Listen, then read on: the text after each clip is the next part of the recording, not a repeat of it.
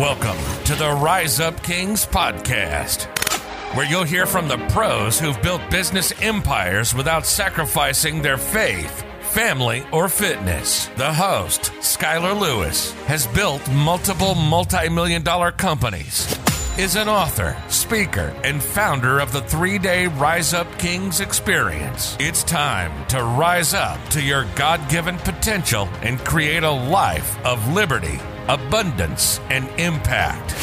To learn more about Rise Up Kings, go to rise up kings dot com. Don't forget to subscribe. Bill High, welcome to the show. Glad to be here.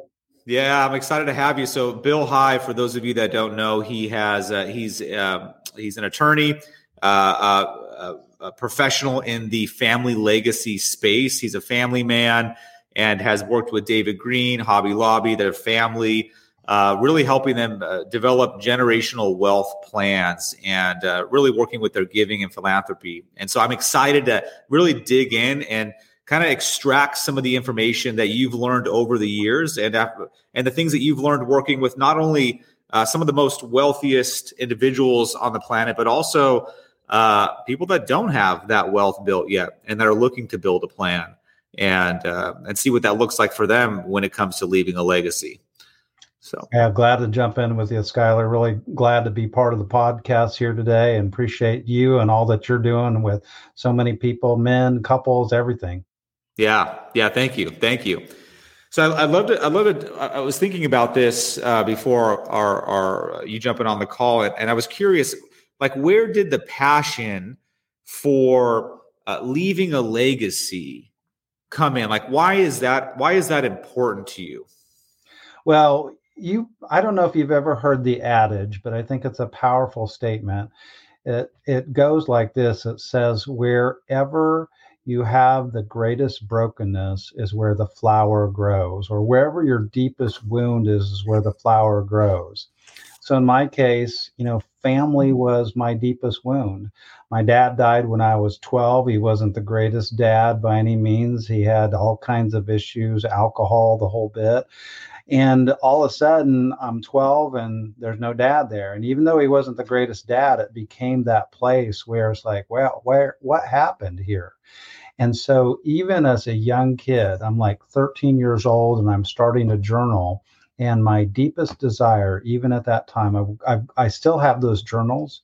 And even then I was writing down, uh, God, I want to be a great father. I want to have a great family. And so I've always had a passion for family. When I got married, had kids, man, I was all in and I worked really hard at it. I've got adult kids now. We've got uh, grandkids now, and we're super invested in the grandkids. My wife spends a couple days a week with the grandkids. So it's just a big life passion. Now, of course, I've had the benefit too of practicing law and working with families there. And of course, being in the nonprofit space and now moving into the consulting space with families, it's just a, a passion area for me and just been a great experience over the years. So thank you for sharing and being vulnerable about your past. And, and with your dad, I, I was reading your, your bio and you kind of share openly about some of his challenges and uh, him passing away uh, that early. I mean, we don't know when our time is going to come. That's, I believe, why it's so important that we have a plan in place for the legacy that we want to leave. A lot, a lot of uh, younger listeners might be thinking, I don't need to focus on legacy yet. I don't have anything that, uh, right, uh, that, that that can come later in life. Well, what if there isn't a later? Like, how are we setting up our family and the next generation and, and our children's children uh, for success? Like, how are we setting that up? And so that's uh, something that's become very important to me more recently also, is making sure I've really set a path, not only financially, but uh, value-wise, you know, with, with, with our family. Yeah. And I think that one of the things you kind of really have to beat back is this notion that legacy is somehow tied to an estate plan. Mm-hmm. That's really not what it's about. And then you hear the phrase that you should leave a legacy. I don't like that phrase. I think the idea really is about the idea that you should live a legacy, or what we teach in the workshops that we lead is we say that you are putting, legacy is what you are putting in motion. You are setting in motion a series of events. It's like the rock and the lake. Your ripple, the ripple effect of your life is profound. I was just reading today, in fact, I don't know if you've ever heard of Dennis Swanberg, the comedian, but he talks about how his uh, great-grandfather uh, immigrated to the U S from Sweden, and in the, it's like the eighteen eighties, and he moved out to uh, East Texas, or east east of Austin, had a, a farm there, and while he was there, built um, house, and he planted some trees. Well, he died uh, before his son was very old, but they still have that farm, and the, his his son and his family, and now Dennis's kids, are all sitting under the shade from these trees that his great-grandfather planted years ago. And the idea is that we are planting shade trees that affect future generations. And that's really what we think about when we talk about living a legacy or setting in motion a series of events that affect future generations. That's how we have to think about it. So good. What, what are, I'm taking notes, by the way, if you see me looking down, what are some ways, what are some ways that people can start to plant the shade trees, that they can start to leave this legacy? What are some ways, like in what ways are people leaving a legacy? Because I think you talk about it, right? Because everyone's leave, leaving a legacy, right? They're just, are they leaving a good legacy or a bad legacy, a serving legacy or one that's not serving their future generations? Yeah, and I think that's one thing that people have to, some of your first recognitions is to realize that legacy is not neutral. It is good or bad. And certainly the Bible talks about that idea that it's good or bad. It's, we're all going to be judged based upon the quality of our works, the resources that God put in our hands. And so it's going to be good or bad. We don't, we don't, we don't get a pass to say, oh yeah, he was just average. It really does come down to that idea. And so if you recognize that, the kind of legacy that you leave, what what does that look like? How do you start doing that? So like literally, just even reading Swanberg's story today, you know, this idea of the family homestead. We we are such a mobile society. We've moved around all kinds of places. Well, the idea of living in the same place, uh, generation after generation, and literally planting the trees is like, hey, my great-grandfather planted that tree. I think there'd be tremendous value of us returning to some of those kind of ideas. But sometimes it's some of the real practical things. You know, the Bible talks about symbols, you know, sometimes it's, you know, we're going to have the altar of rocks as a sign of remembrance, or in Deuteronomy, it talks about post these things on the doorposts of your house. So um, I've got one family that they literally have a coin that they put in their pocket, and that coin has a picture of the world, and it has their vision statement on the coin, and they can keep it in their pocket as a reminder that God's called them to serve the world and take the vision of the gospel out to the world. Sometimes it's books, you know, sometimes it's literally, here's a book that's been handed down uh, at Christmas time. Uh, not this Christmas, but the past Christmas, I had a collection of watches. Some of them came from my wife's grandfather. Some of them came from my dad. And we passed out watches to everybody and said, look, here is part of our family legacy. So the importance of symbols as a way to say, here's something that we're part of. Now, what we teach in the workshop, of course, is what you've already mentioned, Skylar, which you're you're really emphasize. It's what's the vision? What's the mission? What are the values? Vision, mission, values. And you talk about those and you share those, you rinse, repeat, you share them time and time again as a way to let the legacy stick. Uh, again, one of the things that we talk about, I'm kind of rambling on here, but this is this, good. This is good. Yeah. This, this gets me excited. One of the things that we talk about is that if you want to leave something in your kids, that's the ripple effect.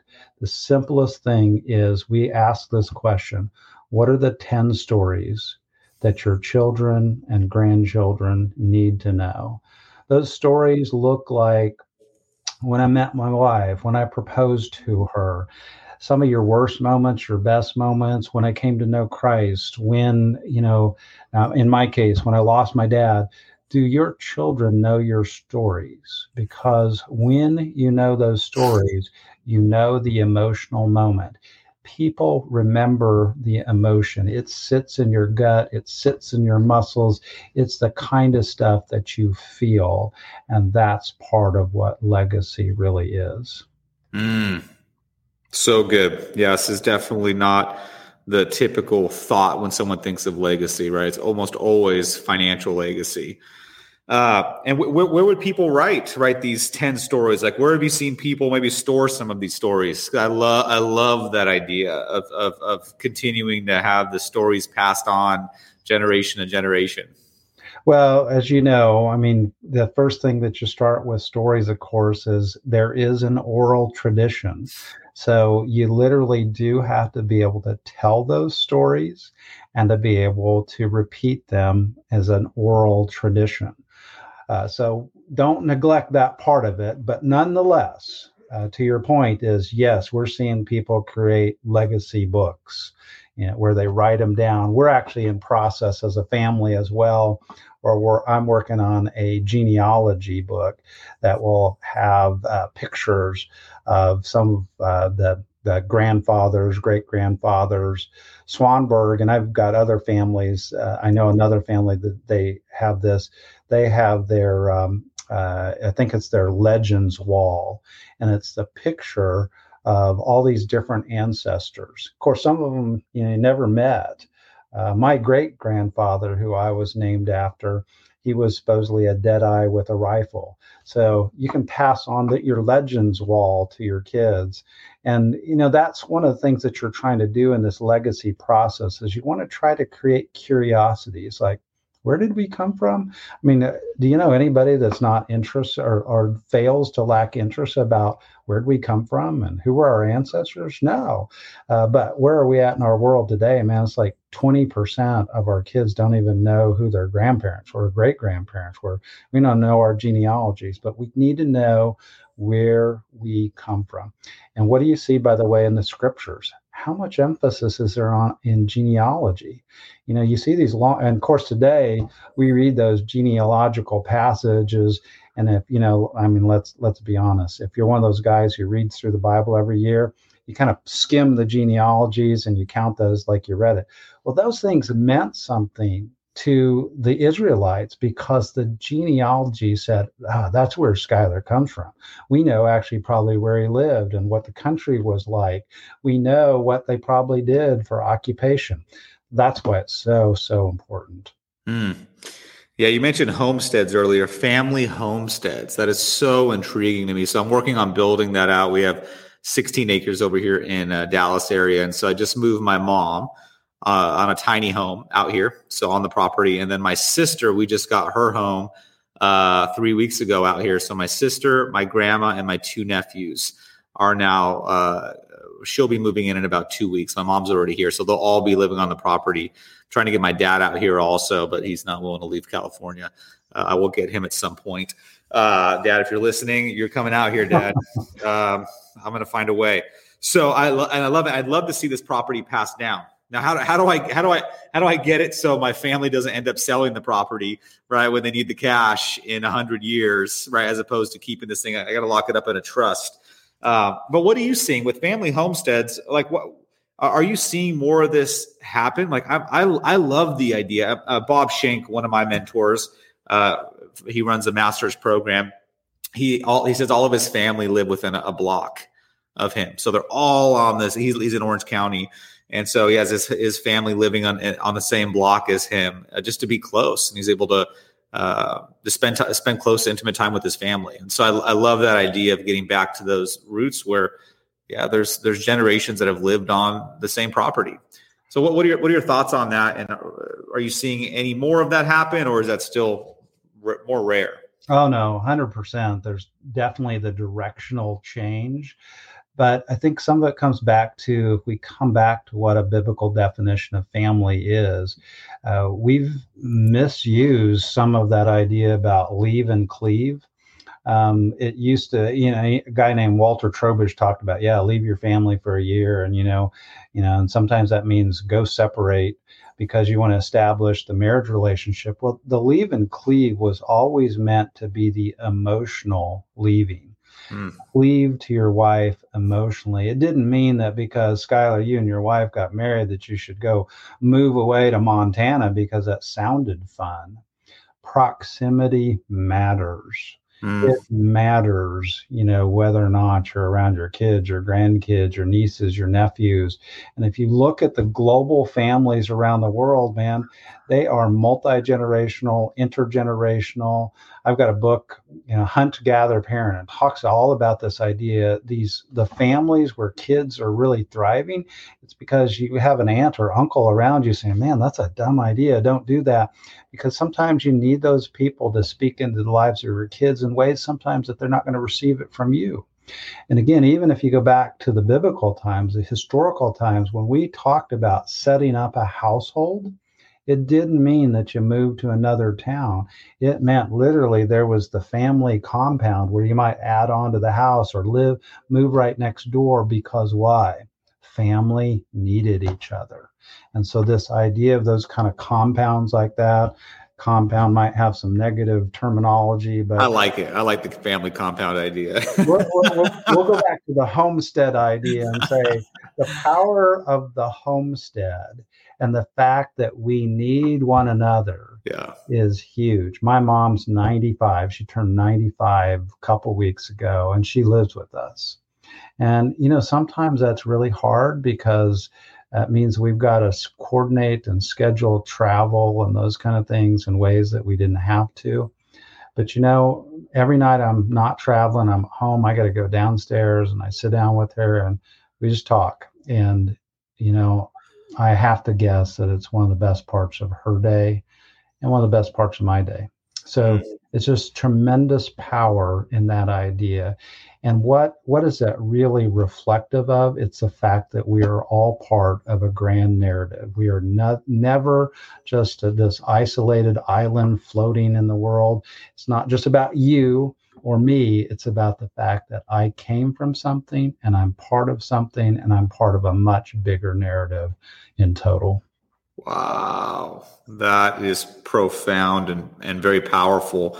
I feel like the uh, more recent generations, right, including my generation, tend to be a little bit more selfish with what we want, right? I want to go move to another state and get what I want and get the job that I want and, you know, whatever that may be, as opposed to really considering the family uh, and considering your parents and considering everyone else. And so I just see a lot of inconsiderate behavior. Uh, I was not considerate of them at all when thinking about uh, many decisions in my life. So, uh, Matt, this is this is so good.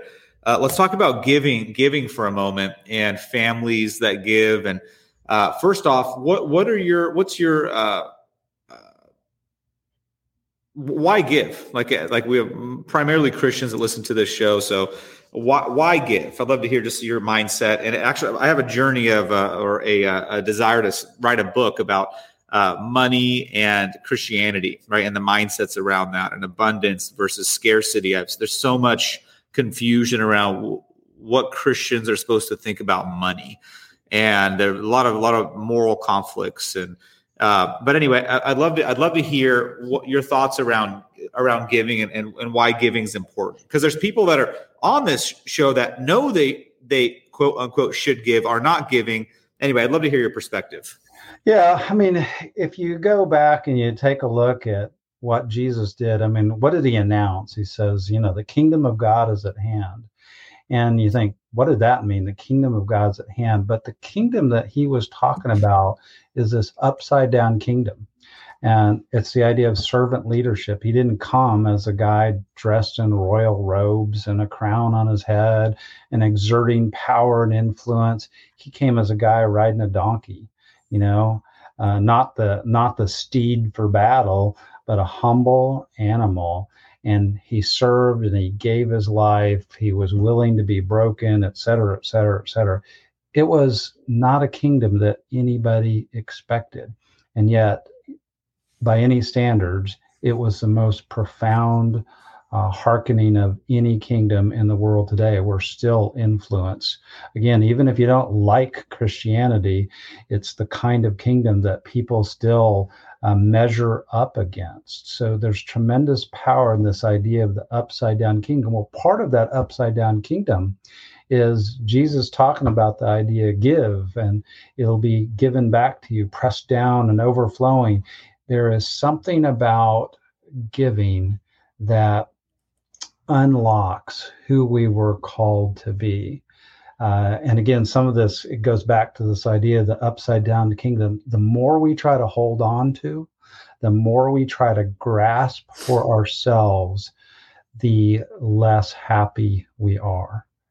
So by corresponding nature, man, if you want to live a great life, you want to live a legacy, you want to put something powerful in motion, give away your life, give away what you have.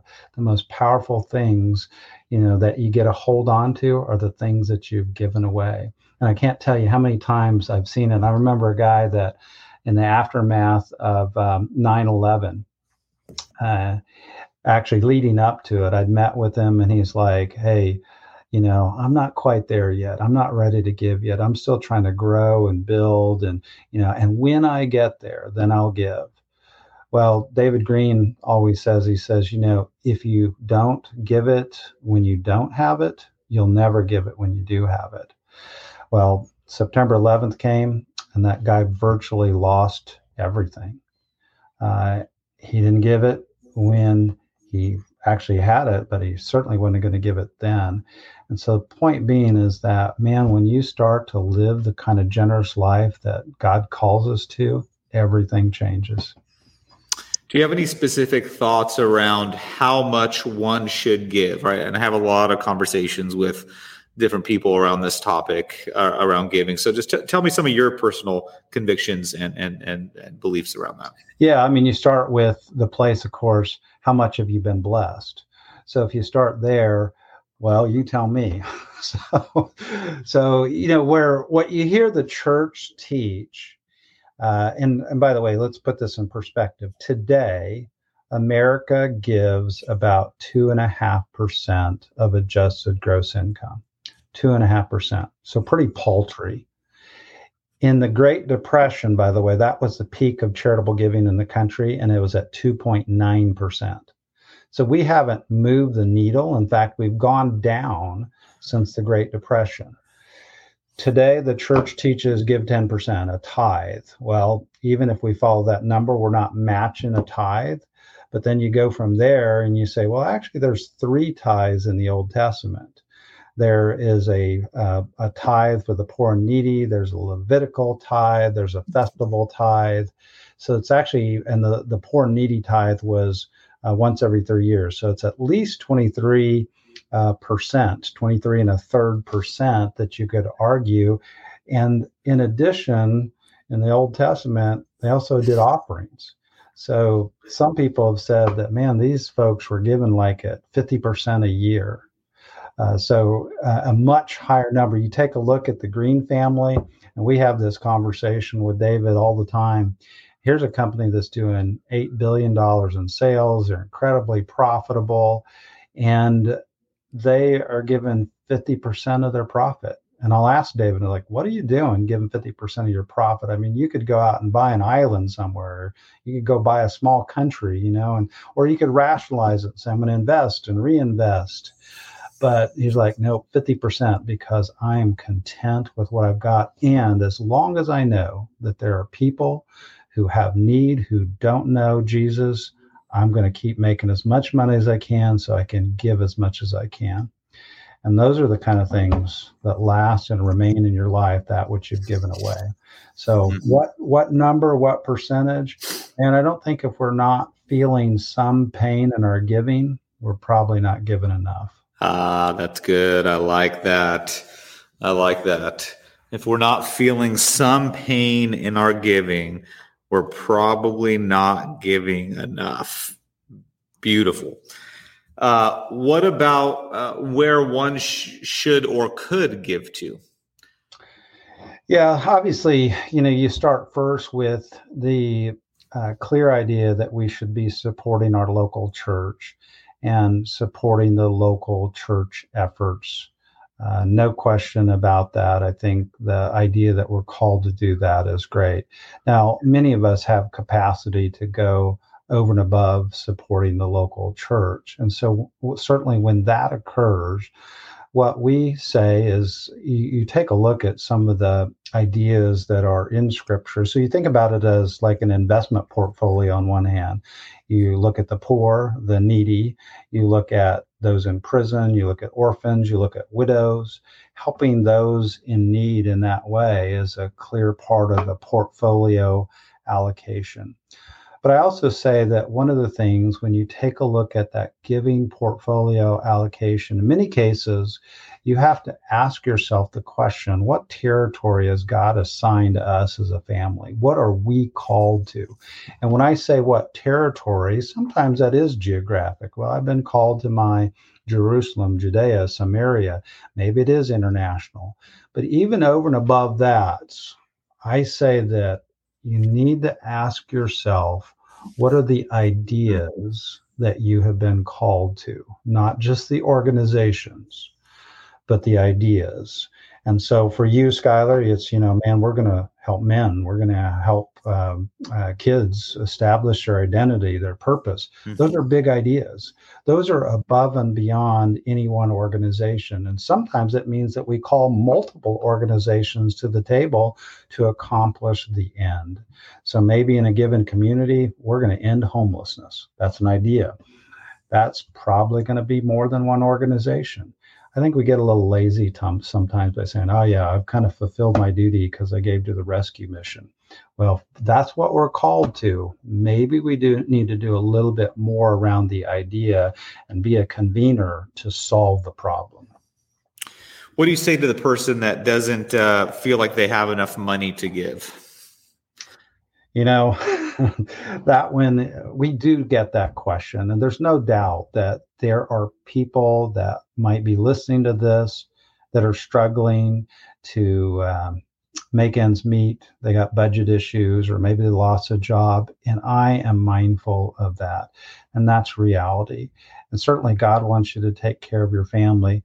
But I've also seen countless stories of people that when pressed up against the ropes, they kept their giving intact, and they just allowed God to bless them. And so, you, again, this is some of the recklessness. I think that we want to be have a little bit of that recklessness in our giving where we can trust God for that. That goes back to some of that pain idea. Mm. Um, any, anyhow, it, that, there's not a perfect answer on that yeah. one, but I think we got to test ourselves a little bit. It's been such a huge blessing in my life, our giving, uh, that's the giving that we've done. So we, when I met Jessica thirteen years ago, we started, we made a commitment to tithe and to give back. And we've kept track of it on a spreadsheet ever since then. And so we have all thirteen years and every year how much we've given and what percentage of income that was. And our goal is to increase that each year. And it's just been a, it's been an amazing journey where we have not, and I'm not, I'm not saying that people that give, uh, have immediate blessings. However, our personal experiences, we've been blessed as we've continued to give more and contribute more. So it's been a really, and that we've been blessed not only financially, but then also from a peace peace, peace perspective, our our rele- our grip on money has released. Like as we've given and given more, at a certain point, you just have to trust God. Uh, we've even, we even front-loaded years before. It was one year where we said, you know what, we're expected to make this much money. Let's just front-load our tithe and see what happens. Like we're just kind of testing, not testing God, but really uh, proving his faithfulness. And it's been it's been an incredible journey where, yeah, we we we we've we we have a loose grip on money, on finances, on material things, and it's just given us a, an incredible peace. So I, I, I hope I hope that people listening to this start to start that process and take that journey seriously, because the the work that God does in your heart when you start giving is is really impactful. Uh, yeah, no, and and I think one of the things that we kind of have to, again, defeat in our world today is that standard of living that we're sometimes trying to provide for our kids, you know, that Uh, they got to be in this school and they got to have these things or be in that sports program, or they've got to go to college. And, you know, when we take struggle out of the lives of our kids, we prevent them from really growing the strength of character, the wings that they truly need to be able to fly. So, I mean, I, I did, we did this when our kids were growing up. You know, I made the switch. I left the law firm. I was a partner in a law firm. Money was good, all that kind of stuff. And then I moved into this space, the nonprofit space, and we took a huge pay cut. And at the same time we did that, we kept up our giving. And we always said, hey, kids, we are giving away your college education. And we'll see how God provides. We don't know how he will. Uh, after the last one graduated, we went back, we tallied it up, and we saw all these places where God provided for them to go to school. Now, we still contributed, and they did too, but there were scholarships. Sometimes people made gifts. It was crazy, the amount of money that came in because we were willing to give away their college education. Wow. Never heard that before. I love that. We gave away our kids' college education. That's incredible. Uh, and it's it's just a testament to trusting God, right? And it's really, really trusting him that that, that uh, you, you, you put giving before, uh, uh, you put trusting in the Lord and giving before uh, making sure your kids have the very best school education, which God's number one. Right. And you and you trusted that God would provide anyway. You knew that they'd be taken care of. And if and I'm imagining if they if they. Yeah, I have a lot of thoughts around that. Um, really powerful, though, uh, because, yeah, our our standard of living. Most people would not be willing to give up their standard of living if if it meant having to give more. They would not be willing to downsize their house uh, to give more. Like most people, uh, I would say almost everyone would not be willing to get a smaller house so that they could give more to a cause that was important to their heart, which, again, no shame. I don't know if I would do it, and I haven't had to right, make that decision. I don't know how I would handle that. It's just interesting, though, where our priorities are, uh, having the nice things or being comfortable, making sure we stay comfortable versus kind of living on the edge. Uh, but, yeah.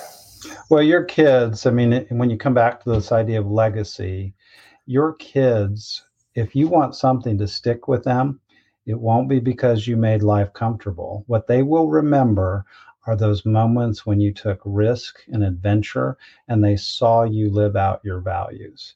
Uh, in, in the Hobby Lobby family, one of the, the grandkids watched the family take the risk of potentially losing the company over the value of life.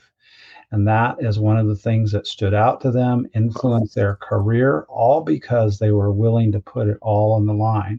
It won't be because they had a big bank account saving for college. Wow. Legacy is more about values and the values we leave than the, the dollars that we leave in the account. Um, Fantastic. Um, and then Bill, so you're you're heavily involved in supporting families on on, on doing legacy work. And so uh, we have some pretty successful, just incredible people that listen to this show. And so tell us a little bit more about what you what you do and how people that may be interested in diving deeper into getting clear on the legacy they want to live, uh, how they could step into that. Yeah, I mean, great question. So we would say it that we want to help families win today, uh, win every day with their family, because some some of these families have, you know, whether it's a teenager or a little kid, how do you win today? You know, how are you going to help build legacy, even though life is really busy?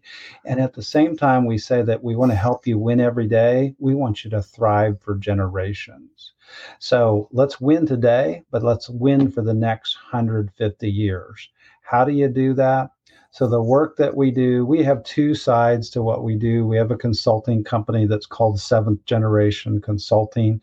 That's for some of the families that need some deeper work. Maybe they've got a few generations at stake. Maybe their business has some complexities. Maybe their family has some complexities. That can be some fairly intense work. We also have them on the ministry side that's called Legacy Stone. We lead workshops. We have some digital conferences work that we do there as well. We're actually building out some small group curriculum for the local church. The work, though, regardless of whether it's on the consulting side or on the ministry side, it really boils down to three big components. The first big one is you got to focus on the relational health. Every person in the family's got to be thriving as an individual, and they've got to be thriving as a unit. You've got to see that you have a role inside the family, and that you that you matter, that you belong there. So that's one of the first big ones. And so there's some relational dynamics, some communication pieces. We use a lot of assessments, personality profiles, uh, different tools to measure the effectiveness of the relational health, but also put in place some of the tools that are necessary. So that's kind of first big bucket. The sec- big, second big bucket is really a structure bucket. And when people hear that, they think, oh no, estate plan. And that's not the case. It's actually really built around the idea of family governance. Governance. How do you govern the family? In the same way that you'd have a, a, a U S constitution, do you have a family constitution? Vision, mission, values, what are the rules of the game? Ultimately driving to the idea that the most successful families have a regular family meeting. You reestablish the family table, not as a, just as a place where you eat dinner, but you talk about the business of the family. Not the family business, but the business of the family. What's God called us to, vision, mission, values, who we are, health of the family, what are our goals, how are we serving? And yeah, maybe there's some discussion around family business. So that's what structure looks like. Most families don't have that. We're far more structured about our business than we are in our family. And then the third big bucket that we try to focus on is next generation training. I can't tell you how many families I step into, whether they're in the workshop environment or in the consulting environment, and we wait too long to train our kids to be part of this generational legacy. We tend to assume that, oh, they're going to show up, they're going to wave their hands and say, I want in. And you actually have to give a structure and a pathway for people to be able to be part of it and say, look, guys, we want you in. If you want in, if you're called to this, then we're going to make it possible. Now, if you're called to somewhere else, if you're called to go be a missionary in Nigeria, we're going to help you do that too. But we want you in, and you're part of this ministry, the the business of the family, if you will, no matter what it is. So those are the three big buckets that we're trying to focus on. Fantastic. And if there was one uh, one nugget you would uh, give to the listeners, uh, for those that have families and those that want to uh, leave, leave uh, live a legacy and really make the biggest impact, not only while they're here, Uh, but when they're gone, what, what would you, what words of wisdom would you give? The simplest thing to realize is that your family truly was meant to be multi-generational, and it will be multi-generational. The question is whether the things that you have established are going to stick. And so if you recognize that first, then the second thing that we say, the simplest thing to do is if you would simply define and articulate your top three to five family values, and let everybody know what they are. Maybe it's as simple as faith, family, integrity, generosity, adventure. Uh, and you put them down on paper and you talk about them. You put them on the doorpost of your house and you just reinforce and you tell the stories around each of those values. If you ingrain that into the culture of your family, you have something that can stick for generations. And just by doing that, you change the compass setting and the trajectory of your family for generations to come. This is not just me, by the way. There, they, there's other guys that have studied these hundred-year families, successful families. And the key to those families, vision, mission, values, clearly articulated, regular family meetings, ways to navigate conflict. If you do those things, you can put in motion a generational plan for success. Wow. So much wisdom. Uh, well, Bill, I appreciate you. Uh, I'm very inspired, and I, I have more notes than I typically take on a, uh, on a podcast call. So uh, thank you for uh, sharing these things. Um, And I'd love to, I'd love for, for you to share where listeners could find you. Yeah, a couple places. So they can go to Bill High dot com. That's my personal website. And then they can go to Legacy Stone dot com as well. That's the ministry side of what we do. They can find out about some of our upcoming workshops and the like. And we'll be having more there as we start to release some of our digital content. Fantastic. Well, thank you, Bill. Thanks so much.